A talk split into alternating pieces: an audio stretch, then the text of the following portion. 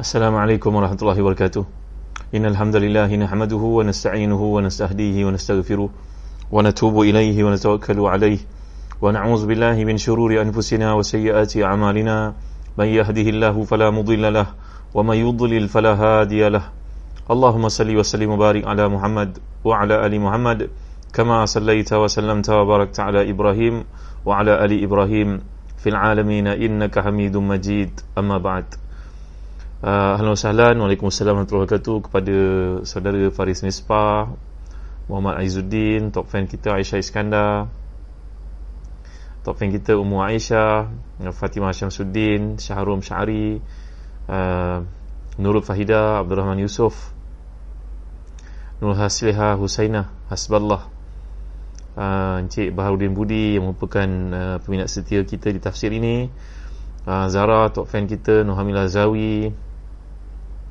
Fatimah Syamsuddin Hari ini ayat keberapa Ustaz, Syafiq Murad dah sampai ke uh, Moga Allah mudahkan perjalanan Ustaz Syafiq Murad kita eh. Fatimah Syamsuddin hari ini kita insyaAllah akan masuk ke ayat Yang ke 10 eh. Ayat yang ke 9, 10 dan seterusnya Baik uh, Dialu-alukan kepada Haziana Nurdin Top fan kita Jamil Fidaus Hajah Nisa Semuanya top fan kita eh. Nur Zuriana Terima kasih kerana sokongan sokongan kalian menjadikan uh, hamba ni lebih kuat lebih bersungguh. Mudah-mudahan sesama kita dapat menghayati ayat indah ini dan mati dalam keadaan kita membaca Al-Quran. Mati dalam keadaan kita sudah memahami putusan Tuhan. Tiada nikmat lebih besar daripada nikmat iman tuan-tuan ya. Jadi iman ini disuburkan dengan baca Al-Quran salah satunya. Baik uh, sesama kita buka tafsir Ibn Qasir jilid yang ketujuh muka surat yang ketiga Ha, jadi ketujuh muka surat ketiga ya. Jadi uh, ayat yang kita bawakan pada kali ini adalah ayat ke 10, 11, uh, 12, 13 dan 14 insya-Allah ya. Alhamdulillah dah sampai Ustaz Syafiq. Ahlan sahlan. Alhamdulillah syukur ya. Uh, orang pergi musafir ni kita doakan zawadakallahu taqwa wa ghafara zanbaka uh, wa yasarakal huda haitsu syi'ta kan doa yang kita belajar dulu kan ha, dua orang musafir ya baik uh, lihat ayat ke-10 11 12 13 dan 14 a'udzubillahi minasyaitonir rajim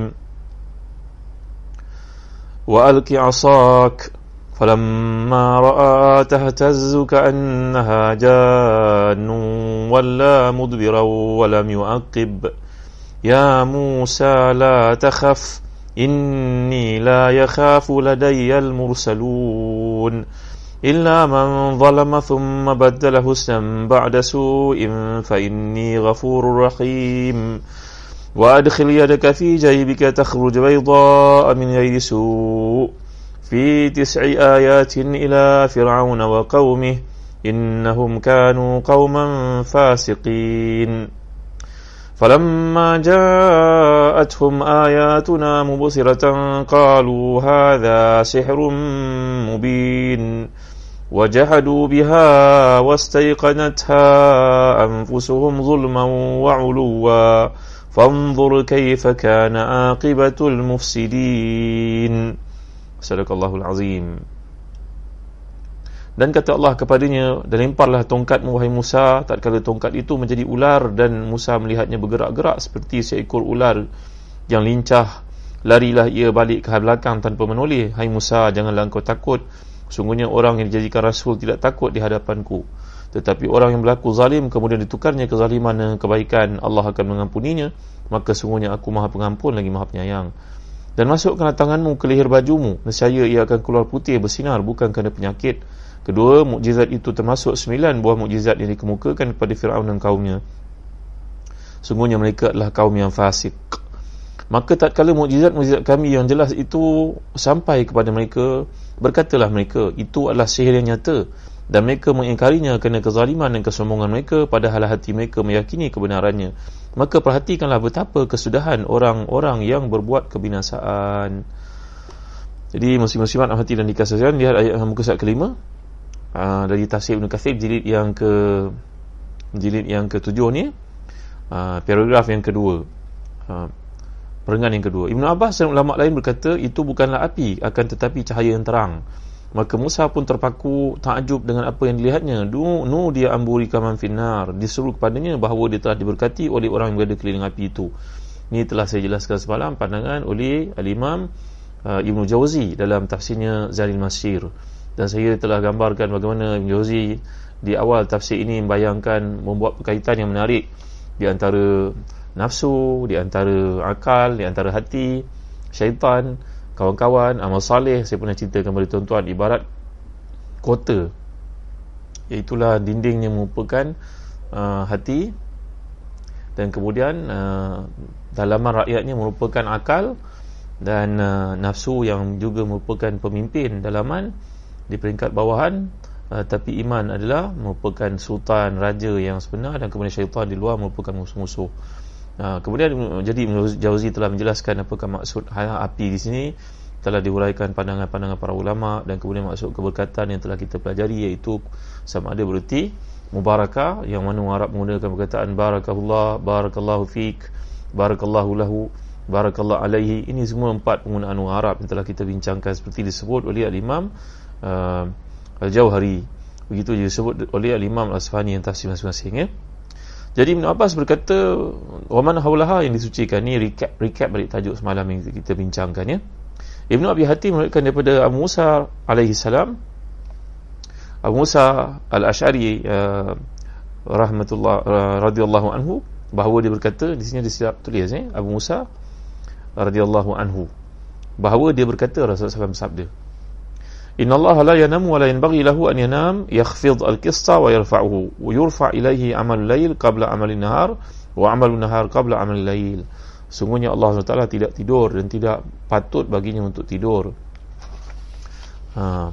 dia yang menurunkan menaikkan raca amal malam akan naik kepadanya sebelum hari siang dan amal siang akan naik kepadanya pada waktu sebelum malam hari. Ini adalah untuk uh, menceritakan Abu Al-Mas'udi mengatakan hijabnya adalah cahaya ataupun api seandainya hal itu disingkapkan saya keindahan wajahnya akan bakar segala sesuatu yang dijangkau oleh pandangan.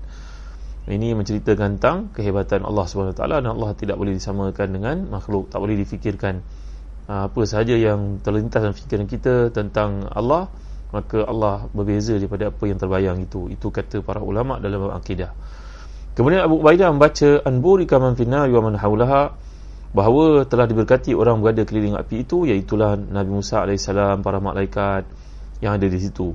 Wa subhanallahi rabbil alamin maha suci Allah Tuhan sekalian alam iaitu melakukan apa yang dikehendakinya tiada satu pun yang dapat menyerupainya tiada satu makhluk yang mengetahui ilmunya. Maha tinggi Allah dan inilah kata-kata yang terbiak dari mulut Nabi yang sangat mulia Nabi Musa AS kemudian datang firman Allah Ya Musa innahu anallahu al-azizul hakim. Wahai Musa, sungguhnya akulah yang maha perkasa lagi maha bijaksana.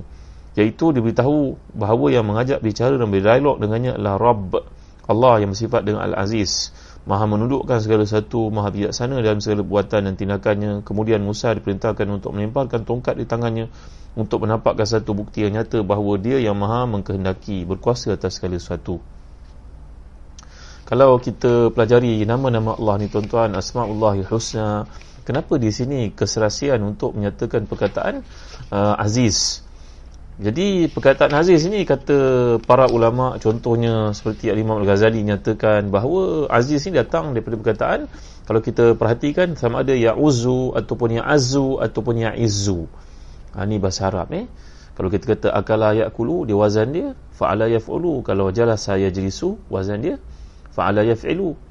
Kalau contohnya apa lagi? Uh, fi'il lain yang kita gunakan uh, uh, fa'ala yaf'ilu fa'ala yaf'ulu fa'ala yaf'alu. Ini adalah uh, wazan dalam bahasa Arab. Tapi kalau kita sebut aziz dia merujuk kepada tiga. Sebab ada ya'izu ataupun ya'uzu ataupun ya'azu kata para ulama dalam bab contohnya dalam mu'jam al-wasit kalau kita lihat perkataan ya'uzu ni merujuk kepada mengalahkan. Yaghlibu. Tapi kalau sebut perkataan ya'izu maknanya yang duru perkara yang jarang-jarang berlaku. Perkara yang sangat sedikit tidak ada tamsilan sepertinya. Kemudian kalau sebut perkataan ya'azu atau zan yaf'alu ia merujuk kepada menguatkan hingga tidak dapat dibendung tak dapat untuk diatasi. Jadi bila menyatakan perkataan nama Allah ini dengan Al-Aziz maknanya segala uh, sifat yang dinyatakan dalam penggunaan bahasa Arab itu seperti disebut oleh Mu'jam Al-Wasit sama ada ya azu ya izu ya azu ya azu ya izu ya uzu semuanya ada pada perkataan aziz iaitu Allah Subhanahu Wa Taala iaitu Allah tidak dapat dikalahkan Allah tak dapat diatasi Allah tiada tolok bandingnya dan Allah yang maha mulia. Kalau kita bercakap dengan orang Arab innaka aziz alayya. Engkau ni memanglah jarang-jarang aku jumpa kawan yang baik macam kau. Ya azizati ya azizi Wahai macam perkataan kita guna Ya Habibi lah. Maknanya sangat aku sayangi Kau punya kebaikan ni Aku tak boleh nak balas. Begitulah orang Arab gunakan dalam usul mereka. Jadi kata Imam Ghazali Bagi menetapkan nama Al-Aziz ni Kata Imam Ghazali Ihya Umuddin Perkara tiga syarat yang patut dipenuhi Untuk mendapat uh, Memiliki sifat Aziz Yang ada pada satu zat itu. Contohnya pada Allah Dan tidak layak dikongsi oleh manusia. Kerana berkumpulnya Yang pertama sekali Peranan yang sangat penting dan tiada siapa yang dapat mainkan peranan itu melainkan dia. Tak lain tak bukan Allah lah. Yang kedua peranan yang yang sangat diperlukan. Semua orang memerlukan kepadanya. Tiada tidak lain tak bukan Allah juga. Yang ketiga sulit untuk diatasi. Sulit untuk disentuh. Sulit untuk diraih jadi ini merupakan uh, satu nikmat bila kita mengetahui kelebihan yang ada pada Allah SWT. Segala kelebihan yang kita nak ada padanya. Kalaulah kita bandingkan dalam kehidupan kata Imam Ghazali contohnya seorang perempuan ada suami. Suaminya seorang yang mendengar katanya membantunya meringankan kerjanya memenuhi segala keperluannya bagi, mampu bagi duit kepadanya. Ya Allah lengkap perfect. Tapi tentu ada kekurangan. Walaupun macam mana hebat seseorang suami bahkan pujangga mengatakan oleh kerana engkau berkahwin dengan seorang lelaki yang berusaha nak jadi macam Sayyidina Ali Sayyidina Abu Bakar Sayyidina Osman Sayyidina uh, Abdul Rahman Auf tapi tak mampu untuk mengambil walaupun satu perseratus daripada yang ada pada mereka. Dan kau pun kena ingat wahai isteriku kau taklah sehebat Fatimah kau taklah sehebat Aisyah kau taklah sehebat Khadijah. Memang tidak ada langsung sifat-sifat uh, yang mampu kau contohi macam mereka hanya sikit-sikit saja. Maka kita berpadalah dengan apa yang ada jadi kalau sesuatu manusia yang ada keliling kita sama ada suami ke isteri ke ayah ke kalau kita belum berkahwin ayah kita memenuhi segala keperluan kita pantang minta duit saja tentu dia akan bagi segala keperluan dipenuhi maka bayangkan Allah SWT yang memiliki segala-galanya tuan-tuan. Jadi dalam kehidupan ni bila kita melihat keliling kita itu boleh jadikan sebagai ukuran untuk membantu kita faham setakat itu sahaja kehebatan yang ada pada Allah kata Imam Ghazali. Jadi kata Imam Ghazali ada satu kalau kita lihat perkataan Aziz ini kalau kita perhatikan dalam makhluk contohnya matahari. Matahari adalah satu yang bersifat aziz. Ada sikit sifat aziz padanya. Yang beri manfaat. Tidak ada siapa yang boleh menandinginya. Uh, tapi tidak sulit uh, untuk orang menyaksikannya.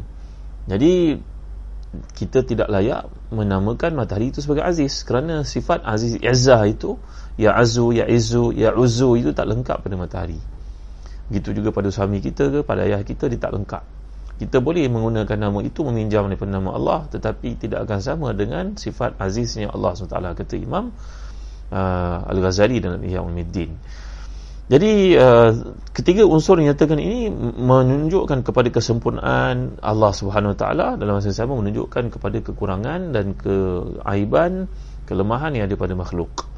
Jadi tuan-tuan itu sebab kalau kita perhatikan dalam surah Fatir nanti ada kesempatan kita baca surah Fatir Allah Taala menggambarkan man kana yuridu al-izzata falillahi al-izzatu jami'a. Siapa yang nak sifat aziz pada Allah ni, semuanya aziz itu milik Allah SWT. Apabila anda rapat dengan Allah, Allah akan bagi sedikit izzah itu dalam diri anda. Eh, bila anda berusaha untuk menjadi orang yang mulia, mengikuti perintah Allah, maka anda adalah orang yang paling mulia sebenarnya. Anda meminjam sedikit sifat Allah Subhanahu taala. Kemudian Allah menyatakan lagi, Ya Musa innahu anallahu al-azizul hakim. Semuanya akulah yang maha perkasa lagi maha bijaksana. Hakim ni telah saya huraikan kepada tuan-tuan seperti kata Imam Ibn Jauzi dalam tafsirnya merujuk kepada banyak perkara. Ia merujuk kepada kalau kita perhatikan hakim, hikmah, hukum, kalau sebut mahkamah tempat dibuat keputusan yang uh, cuba untuk meraihkan semua orang keputusan yang paling baik, yang paling adil. Dari seorang yang bijaksana namanya hakim. Kalau orang itu diberikan hikmah namanya hakim atau wazan fa'il.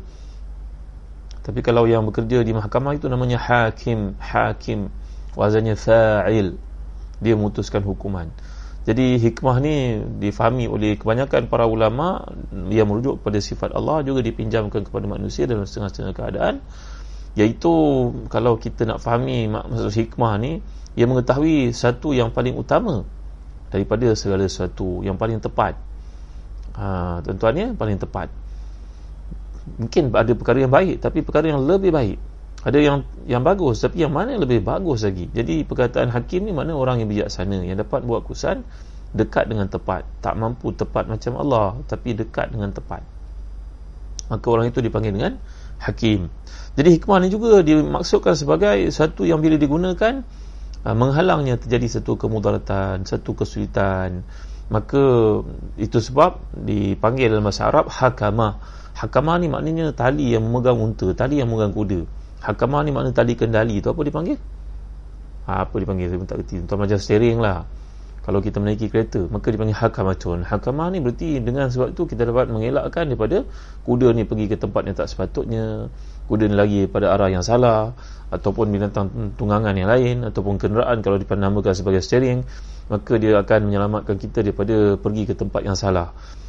Kata Imam Al-Biqai dalam tafsirnya Nazmud Durar juga satu tafsir yang sangat menarik. Saya wasiat kepada para ustaz yang ada dalam kuliah ni supaya kita rajin baca tafsir Al-Biqai. Imam Al-Biqai ni ketika dia mengekspreskan artikulitkan pandangannya itu tentang kesinambungan ada antara surah dan juga ayat-ayat sampai mendapat uh, penentangan daripada ramai orang sampai beliau dipenjarakan. Ini kerana seorang manusia yang mencari dalam hidup satu kelainan daripada orang lain tuan-tuan ya. Bukanlah yang menungkar arus tapi mencari satu kelainan. Memberi pandangan luar kotak. Mengkaji satu yang benar-benar bukan cari gaduh dengan orang bukan itu perkara lain.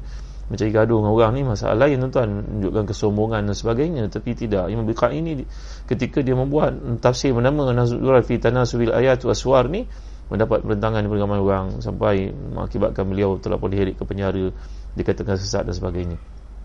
Jadi yang berkat mengatakan bahawa hakim adalah seorang kalau dalam sifat kemanusiaan dia sepatutnya memiliki pengetahuan terhadap tindakan yang diambilnya. Sehingga dia mempunyai satu keyakinan diri yang tinggi dan bukan berasaskan kepada cuba-cuba. Ha, ini merupakan sifat hakim hakim ataupun hakim yang buat keputusan. Kalau kita perhatikan dalam Quran kebanyakan sifat Allah bila disebut hakim ini al-hakim di, di dia dikaitkan ataupun dikembarkan ataupun dibawakan bersama dengan Al-Aziz Azizun Hakim ini bertujuan untuk menunjukkan bahawa segala ketetapan yang diambil oleh Allah yang dibuat olehnya pastilah dilaksanakan yang mana Allah Taala berkuasa untuk melaksanakan tanpa ada siapa pun dapat menghalangnya daripada melaksanakan, menjalankan, menetapkan satu keputusan itu dan keputusan Allah ni hikmah. Keputusan Allah ni hikmah.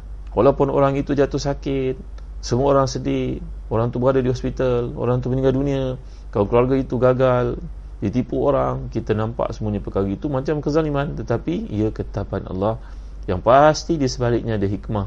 Bila kita tatap dan kita kaji. Jadi itu tujuannya. Kalau kita lihat uh, dirungkaikan ataupun dikaitkan ataupun dikembarkan ataupun disasikan ataupun diselangkan ataupun di apa istilahnya Sentiasa perkataan Nazir Hakim itu tidak dipisahkan dalam banyak pendekatan ayat-ayat Quran bila kita perhatikan bagi merujuk kepada kuasanya Allah dan hikmahnya dalam segala keputusan yang dibuatnya. Kata Imam Ibn Ashur dalam tafsirnya Tahrib Tanwir Ayat ini bertujuan menguatkan hati Nabi Musa sekaligus mengisyaratkan kepada baginda tentang uh, Allah telah milihnya menjadi Allah menjadi Nabi dan Rasul bahawa Allah akan mendukungnya. Kamu jangan bimbang wahai Musa, kamu akan menjadi seorang manusia yang mulia yang tinggi kedudukan kerana yang meninggikan kau adalah aku. Tindakan kau semuanya akan tepat wahai Musa kerana dia sebalik tindakanmu adalah wahyu daripada aku yang maha bijaksana wahai Musa. Dan tidak kurang pentingnya juga agar baginda mengetahui bahawa apa yang dilihat dan dialaminya mula dari api kemudian uh, kalam Allah dengannya kemudian perubahan tongkat menjadi ular.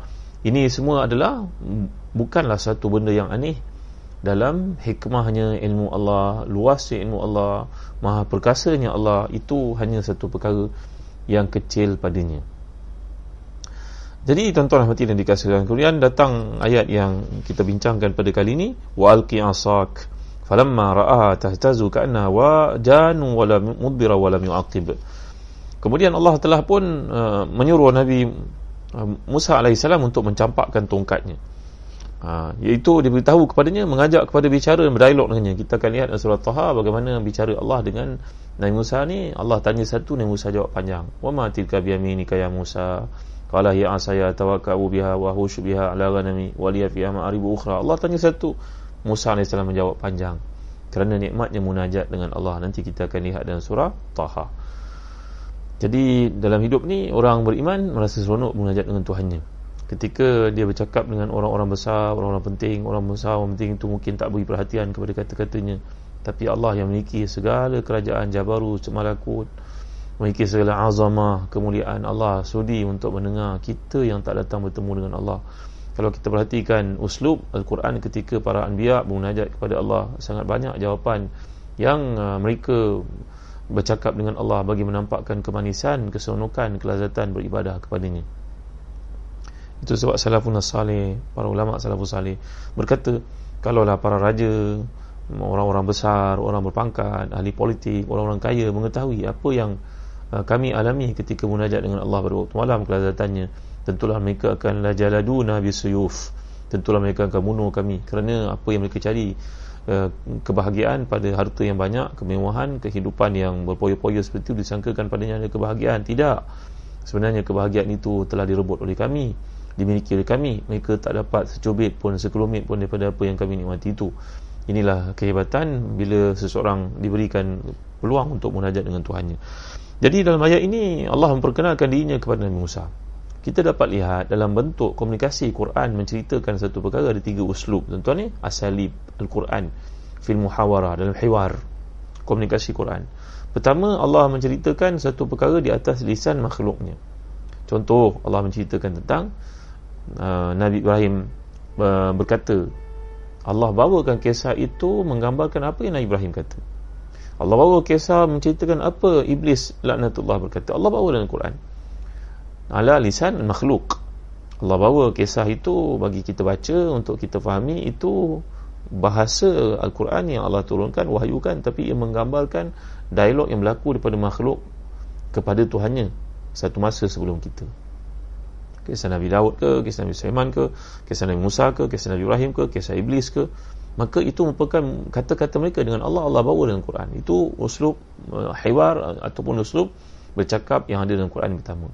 Yang kedua, Allah mengajar manusia untuk berkata seperti itu. Kita dapat lihat dalam Al-Quran contoh-contoh yang uh, Allah gunakan.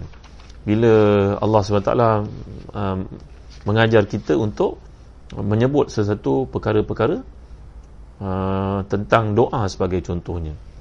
Bila kita berada dalam kesusahan, Allah menceritakan tentang Nabi uh, Nabi Yunus dalam perut ikan. La ilaha illa anta subhanaka inni kuntu minaz zalimin. Maka itu merupakan ungkapan Nabi Yunus dan Allah iktiraf yang merupakan satu doa yang kamu kena baca. Macam kita melihat dalam surah Al-Fatihah Alhamdulillahirrabbilalamin Ar-Rahmanirrahim. Allah memberi kepada kita ucapan-ucapan itu Lafaz-lafaz yang indah itu Surah yang sangat hebat itu Untuk kita baca dan kita ikut balik semula bacaan tersebut. Dan ia merupakan syarat sah semayang. Contohnya tuan-tuan Ada ayat yang Allah menceritakan tentang dirinya Tentang zatnya yang mulia. Jadi tiga bentuk komunikasi yang dapat kita lihat dalam Quran. Komunikasi pertama merupakan Allah bawakan kisah makhluk bercakap dan Allah cerita dalam Quran kisah tersebut untuk kita faham. Bahasanya bahasa Allah tapi ia menggambarkan satu dialog yang berlaku di antara makhluk dengan Tuhannya. Tuan-tuan faham eh? Yang kedua, ia merupakan doa yang Allah wahyukan kepada Nabi-Nya untuk kita ucapkan, untuk kita bacakan. Subhanallazi asra bi 'abdihi ila minal masjidil haram ila masjidil aqsa. Allah Taala mengajar kita untuk mengucapkan kalimat tasbih. Alhamdulillah alladhi anzala ala abdihi alkitab. Jadi Allah mengajar kita untuk mengucapkan kalimah hamdalah.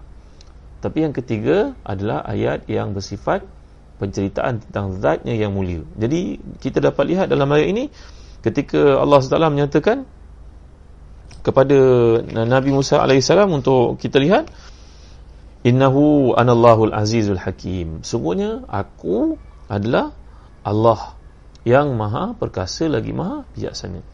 Ha, ni tiga bentuk uh, dialog yang kita dapat lihat dalam Al-Quran kata Syed Tantawi tuan-tuan kata Al-Imam Mutawri Syarawi begitu juga kata beberapa orang tafsir yang lain Kemudian bila Allah menyatakan kat sini menyuruh Nabi Musa untuk mencampakkan tongkat dan ketika itu ia menjadi ular. Kata Imam Mutawri Syarawi yang tafsirnya, mengapa Allah tidak jadikan tongkat itu jadi pokok? Kerana tongkat itu bangsanya kayu. Kayu ni dia berkaitan dengan pokok. Mungkin kenapa tak jadi sebatang balak ke atau kayu yang besar ke tumbuh pokok di depan Nabi Musa AS ke? Kenapa tak buat begitu? Tapi Allah nak menunjukkan kuasanya yang bersifat aziz tadi ni Innahu anallahu al-azizul hakim Aku mampu untuk lakukan perkara yang kau tak terfikir Wahai Musa Daripada tongkat itu tiba-tiba datang sifat ke, kehayawanan dalamnya Datang sifat binatang dalamnya Lalu ia pun hidup Di depan kamu Bagi menunjukkan sifat aziz aku dan juga hakim aku Itu aku mampu menjadikan segala benda Kerana aku Allah. Allah ni kalau kita belajar bahasa Arab Datang perkataan Ila Al-ilah Nasbu al-ilah Al-ilah susah maka jadi Allah. Dan dia merujuk kepada nama Allah SWT yang paling mulia. Nama-nama lain itu merupakan sifat-sifat kesempurnaan terhadap uh, terhadap Allah itu sendiri zat yang tinggi lafzul jalalah yang mulia ini. Jadi bila uh, sekelumit daripada hikmah dan kemuliaan dan keagungan keperkasaan aku ialah aku membantu kamu dalam dakwah ini dengan mukjizat iaitu tongkat engkau ini akan menjadi dalil bukti betapa musuh-musuh engkau yang kau dakwah nanti akan mengalami kesukaran bila engkau membuktikan dengan mukjizat-mukjizatmu. Mereka akan mengakui kebenaran putusan wahai Musa AS jadi dalam ayat ini kalau kita lihat tuan-tuan bila Allah gunakan tahtazu ka'annaha janun wala mudbira wala mu'aqib bila uh, tongkat itu bertukar menjadi ular ayat ini merujuk kepada Janun. Janun ni kata setengah para ulama tafsir contohnya Imam Al-Asfani dalam Musadat ia merujuk kepada uh, bukan jin ya ia merujuk kepada Janun ini mufrad kepada perkataan yang disebut jinan jinan jinan ni makna ular jantan. Ada pula yang mengatakan ia ular kecil. Ular-ular yang kecil. Jadi kita akan perhatikan dalam usul Al-Quran satu kali Allah menyebut ka'annaha janun yang merupakan ular kecil. Kemudian jadi hayyatun ular besar. Thu'banun ular yang sangat besar.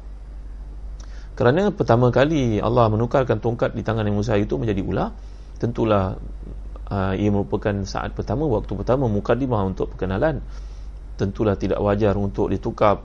Terus ular itu menjadi ular besar terkejut Nabi Musa AS nanti umpama naga besarnya tidak sesuai tuan-tuan ini mulia Allah sekalian. Maka ini adalah sesi pengenalan. Allah membuktikan kekuasaannya keperkasaannya menukar tongkat itu menjadi ular-ular kecil. Supaya Nabi Musa tahu betapa berkuasanya Allah. Pada masa akan datang ia akan bertukar menjadi mengikut keadaan keperluan. Ini adalah satu pendekatan Quran. Kalau kita perhatikan tidak ada tanakud tadarub. Dalam Al-Quran ini tidak ada percanggahan tidak ada persisihan semua itu merujuk pada kondisi mauqif mawakif yang berbeza-beza suasana masyhad masyahid yang berbeza-beza suasana berbeza-beza maka ia memerlukan penyelesaian berbeza-beza Bangkali kalau datang bertemu dengan Mesir yang datang dari selatan Mesir, Mesir dulu besar daripada Mesir utara sampai ke Sudan itu, itulah Mesir zaman dahulu. Tentulah ular di selatan itu di tempat-tempat yang banyak uh, sungai, ularnya lebih besar tuan-tuan. Maka Nabi Musa AS akan datangkan ularnya sebesar naga. Manakala di Skandaria ulah tedung yang terkemuka maka Nabi Musa AS ketika berjumpa dengan Lisir yang dibawa oleh, oleh Fir'aun datang bertemu dengannya maka ulah-ulah yang sesuai untuk membaham ulah-ulah yang datang pada Skandaria itu. Jadi ini disebut Imam Mutawli Syarawi. Beliau merupakan seorang pakar tafsir dari Mesir dan penjelasannya saya lihat yang paling munasabah untuk memahami kenapakah Allah menggunakan perkataan ulah ini pun merujuk kepada banyak variasi jadi kita pun dalam dakwah kena ada variasi ya tuan-tuan, kena bijak. Macam mana kita nak jadi apa yang bijak kalau kita tidak membaca sebagai contohnya. Ha, kan? Macam mana kita nak membetulkan anak-anak kita kalau kita tidak memiliki sakafah. Ha, tidak memiliki ilmu pengetahuan, tidak memiliki latar belakang ilmu. You stop reading, you stop leading orang putih kata. Kau stop membaca, kau tidak akan jadi pemimpin. Eh tuan-tuan hati dan dikasihkan Jangan lupa bagi tuan ibu ayah Cikgu-cikgu yang ada dalam grup uh, Tafsir kita ni Minat tafsir ni Jangan lupa untuk melihat buku-buku Yang diterbitkan di Telaga Biru Buku-buku latihan Buku-buku latihan topikal Yang tulis guru-guru pakar Guru-guru kanan eh. Ni di sini ada Staff-staff Telaga Biru yang sangat setia Safwan Puan Intan Farid Mizan Faizal Encik Murad ramai uh, pegawai-pegawai yang sudi membantu tuan-tuan di mana saja tuan-tuan berada di Perak ke, di Penang ke, di Johor semua ada pegawai kami yang bertugas insya-Allah eh. Jadi terima kasih kepada Zazan Travel kerana penajaan kuliah kita. Tuan-tuan anda yang minat untuk melakukan korban akikah dan kami ada uh, membuat menjalankan aktiviti amal ini di Syria, di Mekah dan juga di Afrika, di Sudan khususnya. Eh. Jadi tuan-tuan dan hati dan dikasihkan bila kita lihat kepentingan untuk kita belajar membaca. Contohnya anak kita nak pergi ke sekolah sekarang, kita pun ketakutan dengan keadaan yang berlaku, wabak yang belum selesai, mudah-mudahan Allah pelihara mereka eh. Anak kita pergi ke interview. Tuan-tuan ada tuan-tuan tahu tak ada doa-doa tertentu yang Nabi anjurkan kepada kita untuk membimbing anak cerita tentang kepentingan membaca lah tuan-tuan. Semuanya ada bekalan uh, daripada Nabi SAW, panduan yang Nabi kemukakan bila anak kita nak pergi waktu macam sekarang yang kita takut anak kita pergi interview sebagai contohnya keluar universiti melalui tempat kerja ya anak perempuan kita dipinang orang tuan-tuan tahu tak mauqif suasana macam ni memerlukan doa tuan-tuan. Sekurang-kurangnya kan tuan-tuan ketika kita hantar anak-anak kita untuk interview ke untuk masuk sekolah semula dan suasana sekarang ketika ada orang datang nak minang puteri kita contohnya amalkan doa ni tuan-tuan doa ketika disebut dalam kitab Azkarul Azkar oleh Al-Imam Asyuti ini ringkasan daripada kitab Al-Azkar. Nampak eh? Azkarul Azkar. Pada muka surat 155. Ini berkaitan dengan Nabi Musa AS. Yang ketakutan melihat berjumpa dengan Allah kali pertama. Menerima wahyu. Ketakutan. Maka anak-anak kita melalui situasi seperti ini. Bacalah doa ni tuan-tuan. Pendek je doa ni. Tiga rangkap je.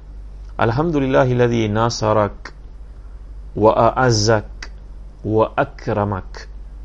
Alhamdulillahilladzi nasarak wa a'azzak wa akramak ha berikut.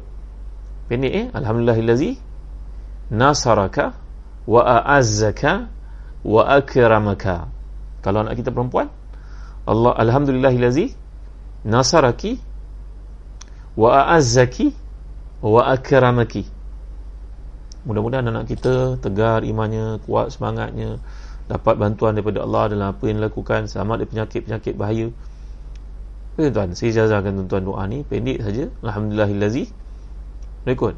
Alhamdulillahillazi nasarak wa a'azzak wa akramak. Allah pendeknya riwayat Ibn Sunni eh? Alhamdulillahillazi nasaraka wa a'azzaka wa akramaka. Ya Allah, alhamdulillah syukur bagi Allah yang membantumu wahai anakku. Memuliakan kau wahai anakku dan meninggikan kedudukanmu. Ya azzaka tadi perkataan aziz yang saya ajar pada tuan-tuan kan? Aziz. Maknanya Allah memuliakan kau mengangkat darjatmu. Mudah-mudahan memuliakan kau dapat suami yang baik dapat bekerja di sini belajar kat sini selamat daripada penyakit-penyakit bahaya. Allah muliakan kau Allah selamatkan kau. Boleh tuan ha, pendeknya ha, mudah-mudahan Ustaz Syafiq Murad dapat titipkan doa ni untuk sekalian yang hadir. Alhamdulillah hilazi nasaraka wa a'azzaka wa akramaka. Alhamdulillahillazi a'azzaka wa nasaraka nasaraka wa a'azzaka wa akramaka. Alhamdulillahillazi nasaraka wa a'azzaka wa akramaka. Kalau perempuan? Alhamdulillahillazi nasaraki wa a'azzaki wa akramaki. Ha, cuba hafal eh Anak kita nak pergi ke sekolah sekarang Kita takut.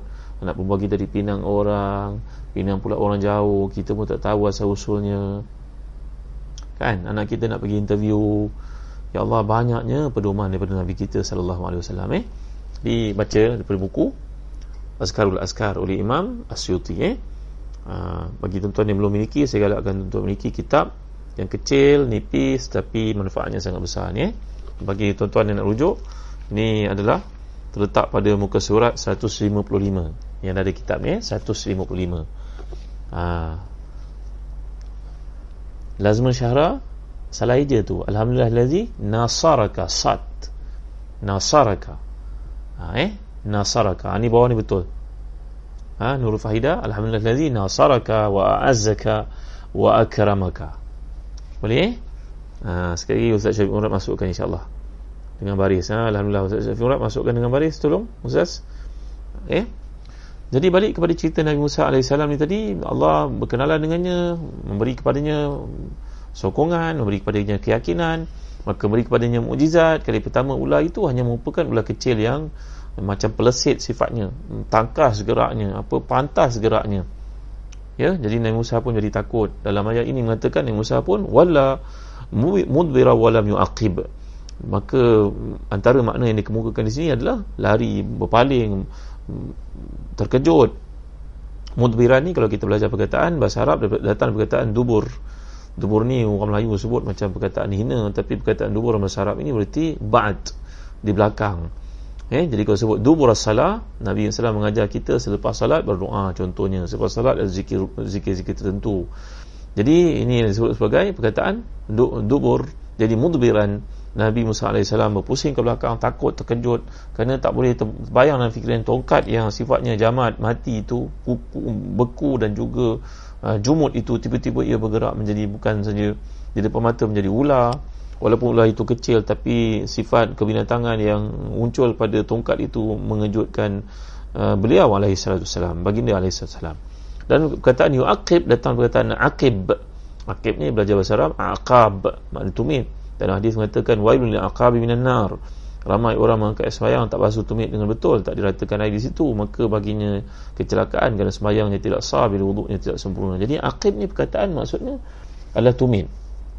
Jadi bila kata yu'aqib ya, bahagian belakang tapak kaki. Kata ini mengandungi makna mengarah ke belakang dan demikian menggambarkan upaya bersungguh-sungguh Nabi Musa untuk lari. Kerana keadaan itu sangat mengejutkan baginda. Tak pernah melihat tak pernah berjumpa kegerunan yang berlaku ha, membayangkan kalau menimpa satu terhadapnya di situ isinya dan adakah dengan anak-anaknya di situ siapa yang jadi perasaan-perasaan itu berbau dalam diri menyebabkan Nabi Musa berlari meninggalkan tempat itu kerana terkejut melihat apa yang berlaku di hadapannya. Baginda berlari sekuat tenaga dapat kita faham dalam ayat ini uh, di mana baginda melihat tongkat menjadi ular. Satu benda yang tak terfikir dalam benak fikiran seseorang manusia kemudian Allah mengingatkan Nabi yang mulia ini dengan berkata bila Allah menyatakan kepada Nabi Musa AS Ya Musa la takhaf inni la yakhafu ladayya al-mursalun Wahai Musa jangan takut. Sungguhnya aku tidak ditakuti. Sungguhnya, sungguhnya janganlah kamu takut. Sungguhnya orang jadi rasul tidak patut takut di hadapanku. Kata Abu Sa'ud dalam tafsirnya Al-Imam Abu Sa'ud ni ada tafsir yang sangat menarik tuan ni ini ada di tangan saya untuk saya bacakan kepada tuan-tuan tuan-tuan dapat seronok dengan bahasa Arab eh jadi bila dikatakan di sini fa innahu yadullu ala nafil khawf anhum mutlaqan lakin la fi jami'il awqat bal hina yuha ilaihim ka waqtil khitab fa innahum hina idzin mustaghir مستغرقون في مطالعة شؤون الله عز وجل ولا يخطر ببالهم خوف من أحد أصلا وأما في سائر الأحيان فهم أخوف الناس منه سبحانه أو لا يكون لهم عندي سوء عاقبة ليخافوا منه Nabi-Nabi merupakan golongan yang paling takut kepada Allah. Mereka atqa, atqana lillah. Mereka merupakan orang paling takut kepada Allah. Tapi dengan konteks takut di sini takut kepada makhluk yang Allah buang daripada hati nabinya Musa AS kerana nanti aku akan berikan kepadamu sifat aziz yang ada pada aku hakim yang ada pada aku kerana engkau nabi aku kita tahu nabi-nabi Allah ni bersifat dengan sifat-sifat yang sangat mulia paling kurang pun siddiq amanah tablik tablik fatana. Itu juga perkataan aziz macam nabi kita SAW seorang pemberani yang luar biasa. Para sahabat berkata iza shtadda al-ba'as kunna ihtabaina bi rasulillah. Ketika berlaku perangan yang sangat menakutkan maka kami kadang-kadang ketakutan lari semua orang bertempiaran. Ada yang berbenteng di belakang Rasulullah yang mendapat perlindungan daripada Rasulullah. Rasulullah umpama kita kebal. Nabi-Nabi Allah semuanya pemberani merupakan golongan yang sangat mulia akhlaknya tak takut pada siapa melainkan kepada Allah. Jadi maksud takut di sini bukan takut mereka tak takut tak takut kepada Allah.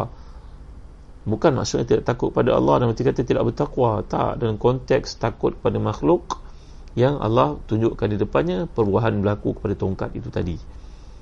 Jadi kata Imam Abu Su'ud dan tafsirnya Nabi-Nabi merupakan orang yang paling takut kepada Allah. Tak ada siapa menafikan perkara itu. Paling bertakwa kepada Allah.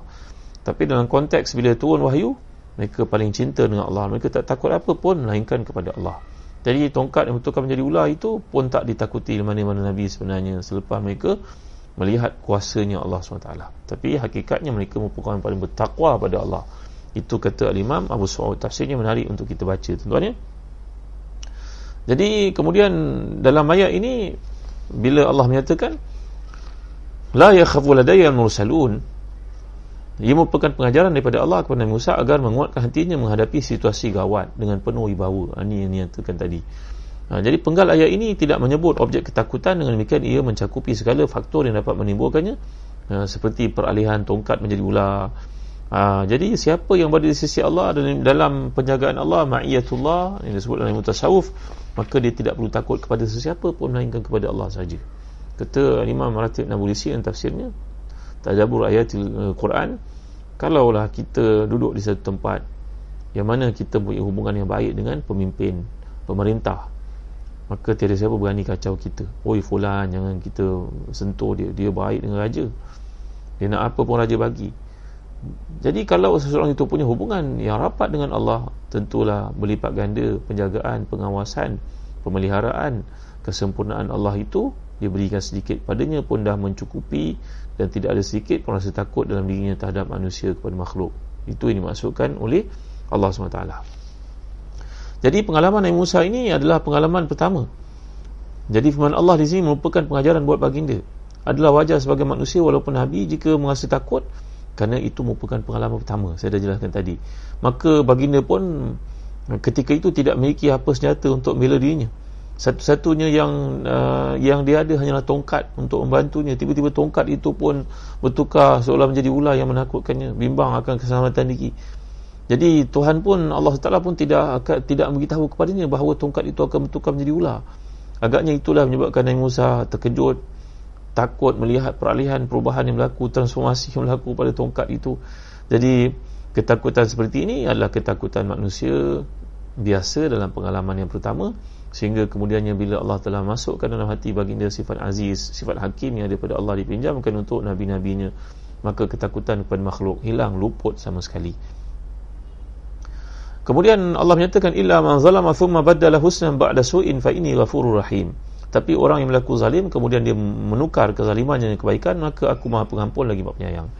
Ini adalah dipanggil dalam istisna istisna munqati. Kalau kita belajar bahasa Arab dipanggil istisna mutasil ada istisna munqati ha, kalau kita sebut sebagai contohnya saya pergi ke masjid. Tak ada siapa pun kat masjid melainkan tiang dia saya nampak. Ini namanya itis namanya istisna munqati tuan-tuan. Kerana tiang tu bukan manusia. Tapi kita nak ceritakan tak ada orang kat masjid kita kata macam itulah. Kan saya pergi ceramah kat masjid tu lampu je banyak orang tak ada pun. Lampu bukan kategori manusia tuan-tuan. Kita nak kata sebenarnya tak ada orang datang ke masjid. Jadi kita gunakan ayat seperti itu Ha, faham tak? Faham tuan? Ha, kalau kita kata pula semua orang datang melainkan Muhammad. Jadi itu dipanggil istisna mutasil kerana Muhammad sebahagian daripada orang ramai. Tapi kalau kita sebut saya pergi ke tempat tu tak ada orang seorang pun yang ada tiang je. Tiang bukan manusia tuan-tuan, maka itu dipanggil istisna munqati. Istisna munqati ni maknanya tak ada kaitan dengan selepas sebelumnya. Tiang dengan manusia tak sama, maka dipanggil istisna pengecualian yang tak ada kaitan. Yang tadi pengecualian ada kaitan. Tak ada, semua orang datang kecuali Muhammad. Muhammad sebahagian daripada orang ramai, sebahagian daripada ahli karya, sebahagian daripada murid-murid. Ha, nampak tuan-tuan? Jadi dalam konteks ini kata para ulama merupakan istisna mengkati. Itu dia tak ada kaitan dengan nabi-nabi yang Allah gambarkan. Ia adalah berkaitan dengan manusia. Jadi manusia bila mereka melakukan kesalahan mereka kembali kepada Allah bertaubat padanya Allah Maha Pengampun lagi Maha Penyayang. Ada juga yang mengatakan ini itisal mutasil. Ini istisna mutasil kaitan dengan Nabi Musa. Kerana Nabi Musa sebelum itu pernah melakukan kesilapan. Para ulama berbeza pandangan. Contohnya, seseorang manusia sebelum menjantik menjadi rasul, apakah dia melakukan dosa ataupun tidak? Ini khilaf para ulama. Ini perbincangan kita sebut pada orang awam, nanti orang awam banyak bantahannya. Saya bercerita pada tuan-tuan kerana situ tuan-tuan ni pencinta ilmu, maka saya sebut pada tuan-tuan eh. Jadi ia merupakan persisian, persisian para ulama. Kalangan mereka mengatakan bahawa seperti yang kita bincangkan dalam kuliah-kuliah terdahulu, ada kalangan ahli usul yang mengatakan manusia sebelum nanti menjadi rasul, mereka melakukan kesilapan, mungkin melakukan dosa. Bila Allah nanti menjadi rasul, menjadi nabi, maka dia jadi maksum. Dia tidak lagi melakukan dosa. Ini pandangan sebahagian daripada para ulama ada pula yang mengatakan sesiapa sahaja yang dilantik Allah menjadi Rasul sebelum dilantik pun dia tidak melakukan dosa. Jadi ada dua pandangan lah tuan-tuan eh. Bagi mereka yang mengatakan Nabi-Nabi sebelum dilantik menjadi Rasul mereka melakukan dosa. Contohnya Nabi Musa. Dia bunuh orang itu. Dia bunuh orang itu. maka baginda alaihissalam pada waktu itu belum dilantik menjadi nabi jadi uh, perkara mungkar yang dilakukan itu menyebabkan Allah Subhanahu dia takut kepada Allah lalu dia bertawab pada Allah dan Allah menghapusnya. Seperti masuk dalam ayat ini kata al-Imam Abu Sa'ud dalam tafsirnya illa man zalama thumma badala husnan ba'da su fa inni ghafurur rahim. Seorang yang melakukan kezaliman menzalimi diri sendiri kerana Allah menggunakan uh, perkataan menzalimi kerana orang yang buat dosa ini sebenarnya dia menzalimi diri sendiri. Kenapa? Bila dia menipu orang kat dunia dia ingat dia lepas. Ke akhirat besok dia kena benar dalam neraka dia berhutang orang dia tak nak bayar maka besok ke akhirat jadi beban baginya. Jadi dia menzalimi dirinya sendiri. Sepatutnya dia masuk syurga. Tapi kerana dosa yang dibuat di dunia menyebabkan dia masuk neraka ke akhirat. Jadi dia menzalimi dirinya sendiri. Siapa yang melakukan dosa kita kesian kepada dia kerana akhirat besok dia tidak tempat dalam syurga. Itu yang kita kesian itu yang kita tegur. Kan tuan-tuan faham kan? Jadi bila Allah sebut illa man zalama thumma baddala husnan ba'da su' fa inni ghafurur rahim Para ulama mengatakan ia istisna mengqati tak ada kaitan dengan kisah nabi-nabi dan ada mengatakan dia istisna mutasil ada kaitan dengan nabi-nabi. Kenapa? Kerana mereka berkata nabi-nabi sebelum lantik mereka pun buat silap, mereka pun buat salah. Contohnya Nabi Musa AS membunuh orang itu. Ia perkara mungkar, ia perkara salah.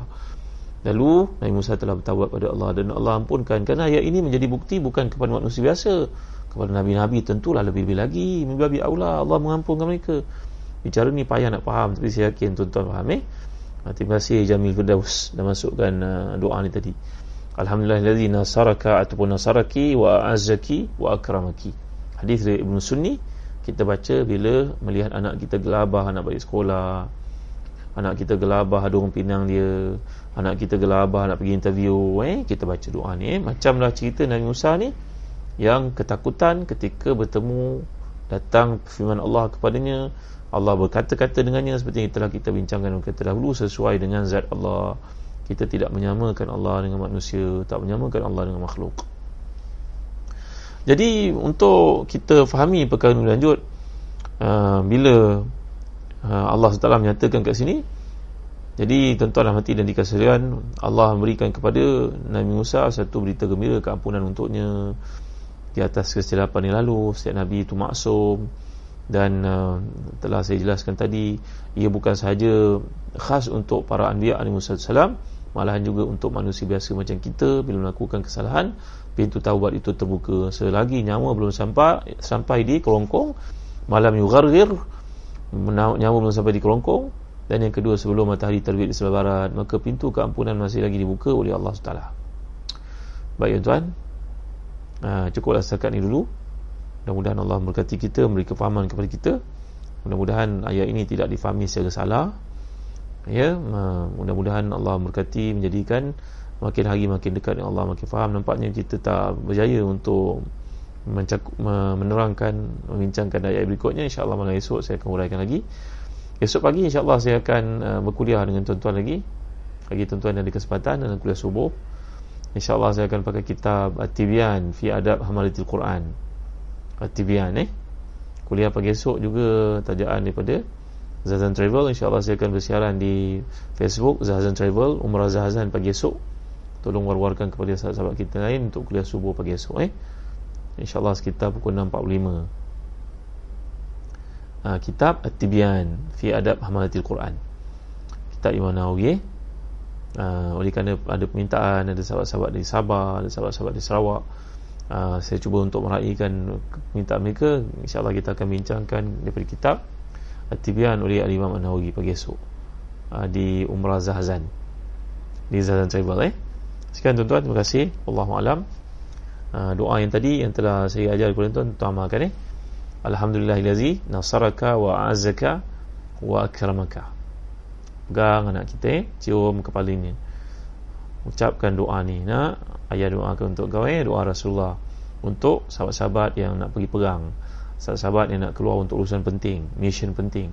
Nabi doakan untuk mereka. Jadi ayah doakan untuk kau eh Alhamdulillahillazi nasaraka wa azzaka wa akramaka. Moga Allah beri bantuan pada mu wahai anakku.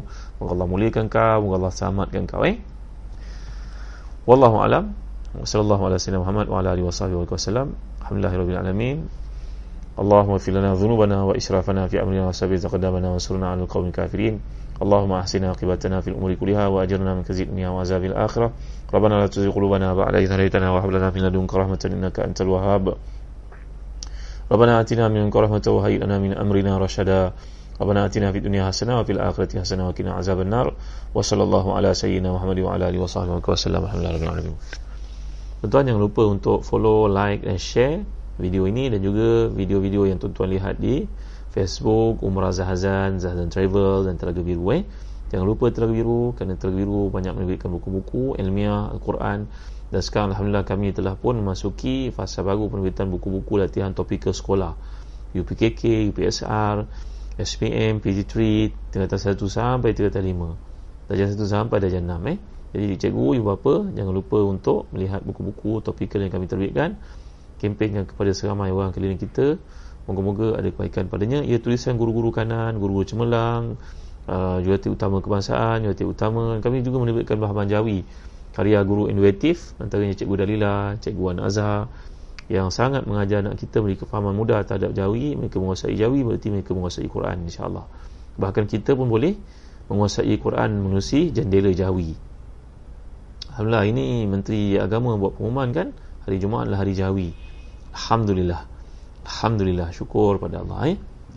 Mudah-mudahan tuan setakat ini saja dulu sampai sampaikan kuliah ni kepada seramai saudara mara kita, sahabat handai kita. Dan jangan lupa Zazan Travel juga menarikan ibadah korban dan juga akikah di Damsyik, di Mekah dan juga di Sudan, di Afrika. Boleh berhubung dengan Zazan Travel ya, yang mulia Tengku Murni Kasih Relatif boleh berhubung dengan Ustaz Faiz sebagai CEO Zazan Travel untuk uh, tuan-tuan adakan ibadah kurban di tempat-tempat yang saya nyatakan tadi. Setakat ni wallahu a'lam sallallahu ala sayyidina Muhammad wa alihi wasallam. Alhamdulillahirabbil alamin wa barakallahu fikum. Wassalamualaikum warahmatullahi wabarakatuh.